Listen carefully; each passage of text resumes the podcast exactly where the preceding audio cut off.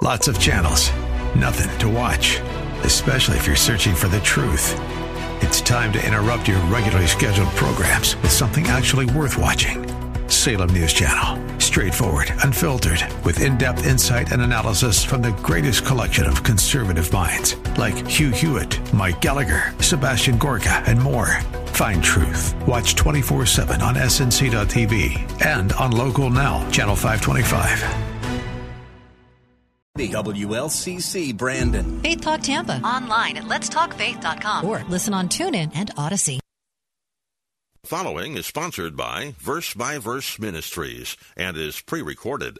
Paul says, An overseer then must be above reproach the husband of one wife. This is a very, very crucial phrase in Scripture and it is necessary that we interpret it properly because if we don't, you know what can happen? We can either restrict qualified men from serving as pastors, as elders in the church, or we can open the door to unqualified men. This is a very, very important phrase. With the divorce rate in America being about 50% of all marriages, the church, in recent years at least, has been forced to deal with the issue of whether or not this phrase means that a man who has been divorced and remarried can serve as an elder. It's a very practical issue that in our times we really have to face. The church should have always faced this, but especially now we're forced to face this. Now, I really believe before we can interpret it properly, we must first understand and know what it's saying. First rule in Bible study is before you interpret it is know what it's saying. Now, you may think that that's the same thing, but it's not. You must know what it's saying to know what it means by what it is saying.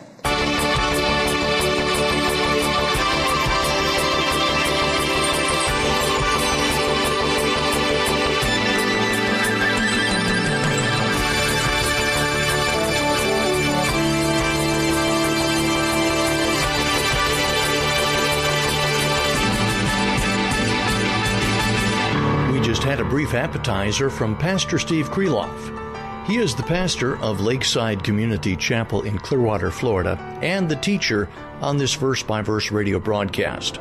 If you're just joining us, we are studying in 1 Timothy chapter 3, and the title of our series is God's Standards for Church Leadership. It is interesting to note that in 1 Timothy chapter 3, there are 16 areas of a pastor's life that are listed. The church is to look over those 16 areas of his life and ask the question Does this man meet these qualifications? However, on today's broadcast, Pastor Steve is going to show us that the best way to approach this list is to see that there is one overarching qualification, and that is that, well, you know, I'll just stop there and leave the rest of it to Pastor Steve. By the way, if you would like to be able to listen again to this program, you can sign up for the Verse by Verse podcast at versebyverseradio.org. Now, I'll give you that address again at the end of today's program. But here is Pastor Steve with today's Verse by Verse. One of the things that impresses me about the early church, not everything, by the way, is to impress us about the early church. They didn't always do things right, but one of the things that they really did in my opinion, really well was that they chose pastors from within the congregation.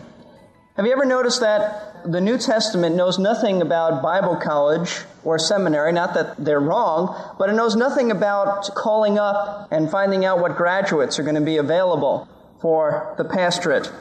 The early church simply examined the men who were already there to see if they were qualified. It's a great advantage because you have the opportunity to carefully observe the lives of its men in order to make an accurate evaluation of their qualifications for the ministry before they ever become an elder or pastor or an overseer in the church. It is the sad, very sad story of many churches, in our country at least, to find that they choose a man to lead them because of either his preaching ability or charisma or administrative skills, but find out later that he was really lacking in spirituality. And maybe this is the reason why the average pastor stays about two years, maybe less than two years, and then moves on till they discover something about him and he discovers something about the congregation. Typically, the way candidating works is that a man comes in for a weekend, meets with the board, preaches once or twice or maybe one more time, and that's their exposure to him. The church usually writes or phones others who know about him, and there's letters of recommendations and so forth, but they really don't get to observe him on an ongoing basis until he's there, and then many times it's too late to avoid tragedy, spiritual tragedy in the life of the church. Now, God is concerned about avoiding this kind of thing. And so, to avoid the heartache of the wrong men in church leadership, the Apostle Paul gave Timothy and Titus a list of things to look for in a man's life to see if he's qualified to lead the church. In the sense of 1 Timothy, it's not just to avoid heartache, it's to deal with the heartache that's already there. I think that there's a twofold purpose in that. They had men who were in leadership who did not belong there. They were unqualified men. And so Paul is giving Timothy a list of the qualifications so Timothy will have a handle and a standard by which to evaluate these men, as well as the church is to read this letter or have it read to them and they will evaluate. I think there's also the purpose of the fact that when they chose a man in the future, they would look back and say, now here's what Paul gave us. Here are the guidelines. In Titus's situation, it is just to appoint new elders, and so these were qualifications that Titus was to look at in choosing the men. Now in 1 Timothy chapter 3, there are 16 areas of his life that are listed church is to look over these 16 areas of his life and say, does this man meet these qualifications? In Titus chapter 1, Paul adds a few more, so that the list is increased to 21. 21 areas of the man's life. But I really believe that the best way to approach this list is to see that there is one qualification, just one qualification, an overarching qualification and that is that he is to be blameless. Notice in verse 2 of chapter 3, an overseer then must be above reproach, which means he's to be blameless. And all the other areas, all the other things listed in this list are areas of life that a man must be blameless in. Do you see that? That he must be blameless. And now Paul says, I'm going to list some areas or categories of his life that he's to be blameless in. And he does. And I think there are some specific areas that Paul gives for us. For one thing, what is his marital life like? How does he relate to his wife? That's found in verse 2. An overseer then must be above reproach, the husband of one wife. We'll deal with that tonight. But Paul goes on to say, what about his social life? How does he relate to people in society in general? How is he in his personal relationships with people? Well, he must be temperate, prudent, respectable, hospitable, able to teach, not addicted to wine or pugnacious, but gentle, uncontentious, free from the love of money.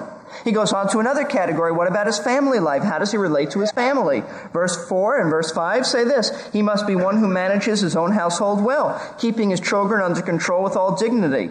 And that phrase is very important with all dignity. He keeps his children under control with all dignity, does it right. But if a man does not know how to manage his own household, how will he take care of the church of God? Then Paul goes on to another area. What about the area of spiritual maturity? He goes on and says in verse 6, and not a new convert, lest he become conceited and fall into the condemnation incurred by the devil. You don't want a brand new babe in Christ. You want someone of spiritual maturity.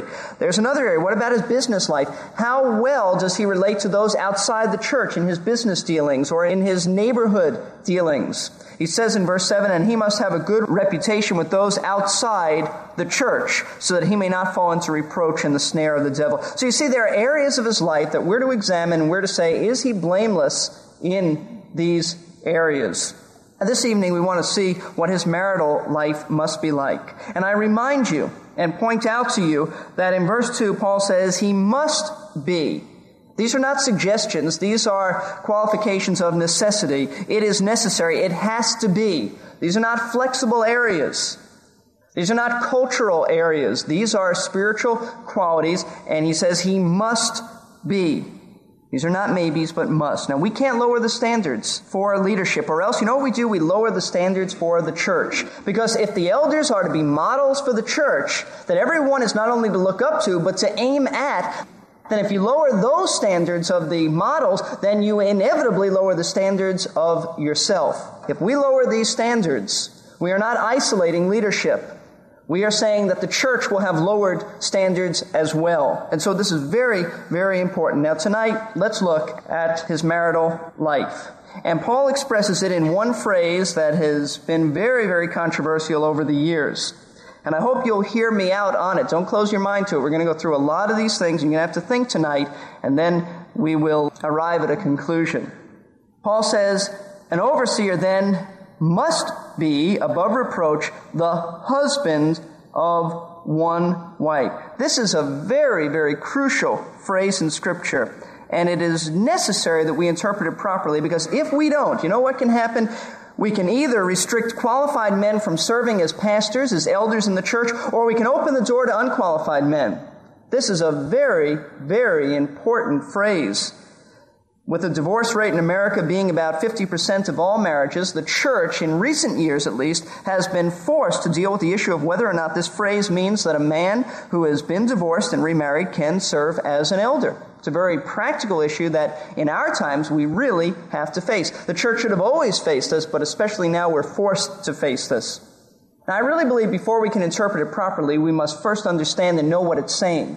First rule in Bible study is before you interpret it is know what it's saying. Now, you may think that that's the same thing, but it's not. You must know what it's saying to know what it means by what it is saying. Okay. The King James Version, the New American Standard Bible, translate the phrase the husband of one wife. That's how they translate it. That's how my version translates it. That's how the authorized version translates it. The New International Version translates it this way the husband of but one wife. It's still basically the same translation. And that's good. But I want you to know what the Greek says. The Greek text has only three words. Only three words. One is one. That's the first word. One. Okay? And that is, by the way, the emphasis. One. The second word is woman, or it can be translated wife. This is the Greek word gune. And by the way, that's where we get the word gynecologist. This word, gune, refers to any adult female. It could be translated a woman. It could be translated a wife. Most of the time, the King James Version translates this word woman. So the first word is one, the second word is woman or wife, and the third word is man or husband. Once again, you have a Greek word that could be either man or husband. Most of the time, the King James Version translates it man rather than husband. A literal translation from Kenneth Wuest, who was a Greek professor at Moody for many years, has written some standard works on the Greek New Testament, says this. It would be a man of one woman. That is a literal translation. He's a man of one woman or a one woman man. Or a man of one wife, you could say that, or a husband of one wife. In other words, an elder must be a one woman sort of a man. That's the thought here. The emphasis being on his character, not his marital status, and we'll see that in a few moments.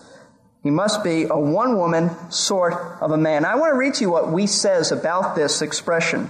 He's a Greek authority. He's with the Lord now, and for years and years he studied the Greek language and taught it, and this is what he has to say.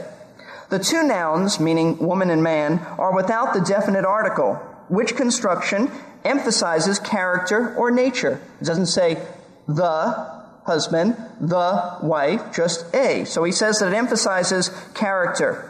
The entire context is one in which the character of the bishop is being discussed. Thus, one can translate a one wife sort of a husband or a one woman sort of a man. We speak of the Airedale as a one man dog. We mean by that that it is his nature to become attached to only one man, his master. Since character is emphasized by the Greek construction, the bishop should be a man who loves only one woman as his wife. So the correct translation is a one woman man. So we understand, we know that's what it says a one woman man. Thought being a one woman sort of a man. Now, what does it mean by that? Now, here's where we run into some problems and some differences of opinion. There are basically four views of what this means. And I want to go through each view. I want to show you what people are thinking, what some of you, I'm sure, are thinking. And then I want to show you what some problems with certain views are and what some problems with other views are, and we'll hopefully arrive at what the Bible is really saying as we compare Scripture with Scripture. The first view is that an elder must be married. This is the view that says that you have to be married to be an elder. Single men cannot be pastors.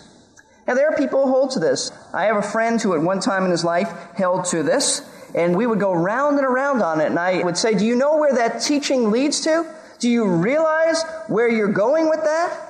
And he'd say, Well, where am I going? And I'd say, This is where you're going with it. If he has to be married, then he has to have children. That's what verse 4 says. He must have children. Well, he said, I'm not sure about Well, I said, if he has to be married, according to your view, he has to have children. Then what if his children die? No longer be an elder? Well, I wouldn't go that far. Well, why wouldn't you go that far? That's where you inevitably have to end up. Now, those who hold to this say that, well, Paul was really dealing with those in the church at Ephesus who were forbidding marriage. And we find in chapter 4, verse 3, there are men who forbid marriage and advocate abstaining from foods and so forth. And Paul also, in chapter 5, verse 14, urges young widows to get married. And so they say, well, the encouragement in this letter is to get married, so you can't have an elder who's not married. There are problems with this view, apart from what I just said about children and so forth. Let me give you the problems. And this is a real view that people hold to. I think it's absurd, quite frankly. I think it disqualifies men who are qualified. First of all, the phrase is emphasizing the one wife. It does not say he must be the husband of a wife. That's not the point here. One is the point, not a wife. The point is not that he has to be married. The point is, if he is married, assuming, because you are dealing with mature men in the congregation and not kids, that most people are married, the assumption being since he is married, make sure he's a one woman sort of a man. So my first problem with it is it's just not saying that he must be the husband of a wife. The emphasis being on one, not wife. Secondly, and this is a grave problem to face, it would eliminate Paul from being an elder. We got real problems with Paul. Now, Paul maybe wasn't an elder at the church at Ephesus, but he sure was an elder at the church at Antioch. In fact, 1 Timothy 4.14, if you compare that with 2 Timothy 1.6, he speaks of the elders laying hands on Timothy, and he says that he laid his hands on Timothy, meaning that he was an elder. You're going to say that Paul taught that an elder has to be married, and we understand from 1 Corinthians 7, 7 and 8 that Paul was not married. We don't know what his background was, speculation on it, but we know that Paul at this time was not married. Whether he was married before or not, we don't know. But let's take it at face value. He's not married. He's a single elder. You have to disqualify Paul. Paul's certainly not writing to disqualify himself. Third problem with this view is it would contradict other scriptures, and I think you should turn there to 1 Corinthians. We'll be looking at 1 Corinthians 7 a lot tonight. 1 Corinthians 7. It would contradict other scriptures. God doesn't contradict himself. 1 Corinthians chapter 7, verse 1 says this, Now concerning the things about which he wrote, it's good for a man not to touch a woman. And he means here, it's good for a man not to get in a marital situation in which he has sexual relations with a wife. That's the thought here. He's not talking about bumping somebody in a crowd. Okay, and that's the context here.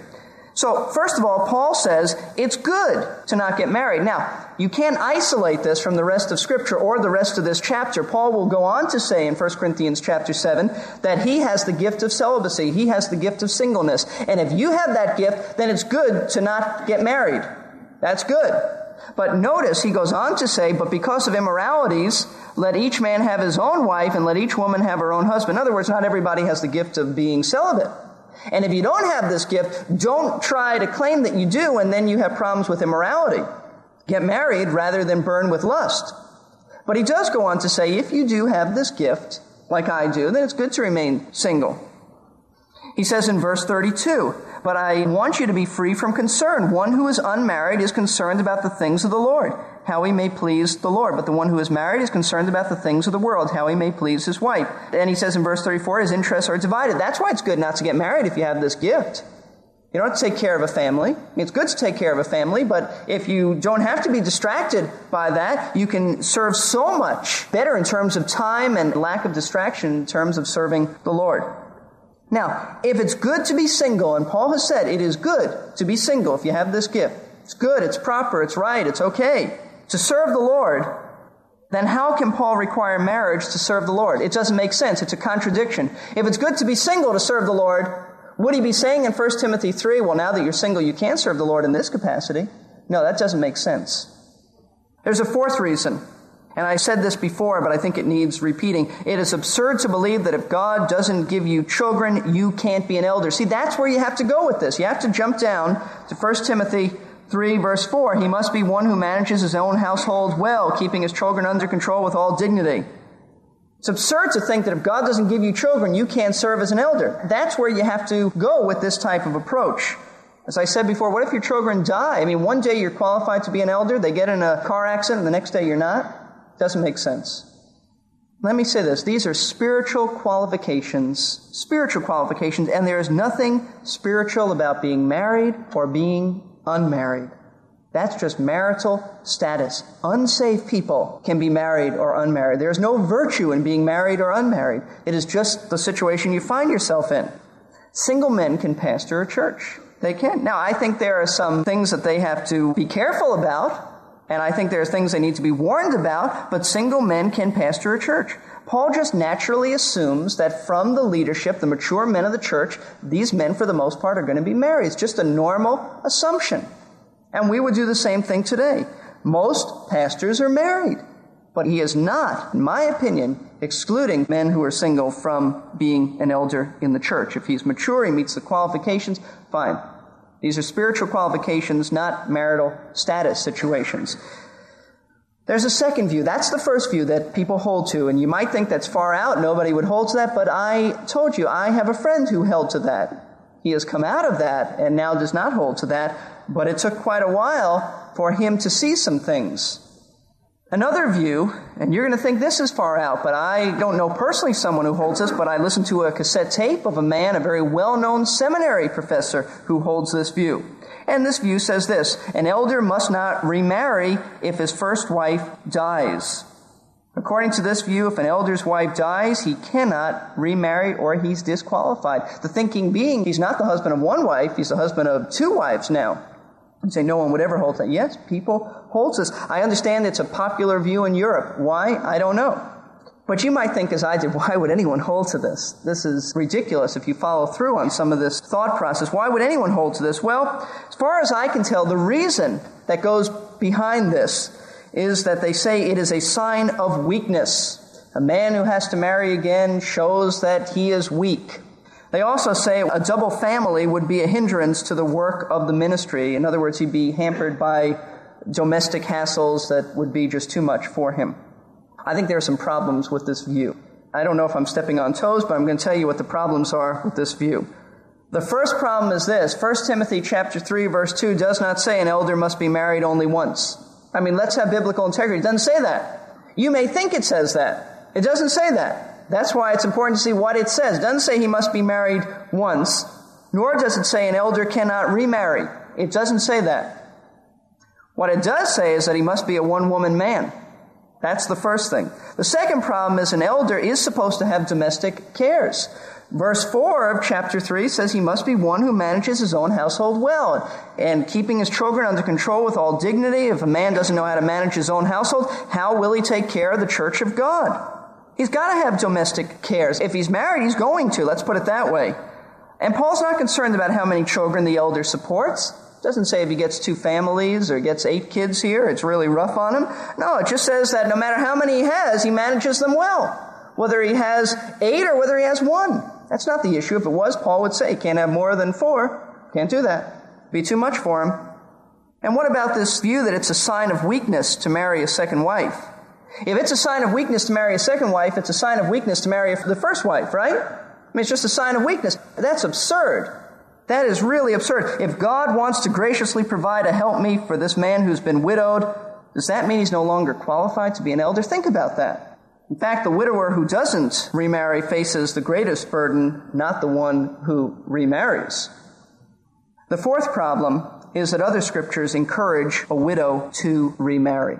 That's the greatest problem is that it contradicts other scriptures. I don't know if you know that, but the Bible encourages that. Well, you look over at 1 Timothy chapter 5. This is very, very interesting. 1 Timothy chapter 5 verse 9. We'll deal with this more extensively when we get to it, but for now it's good to see this.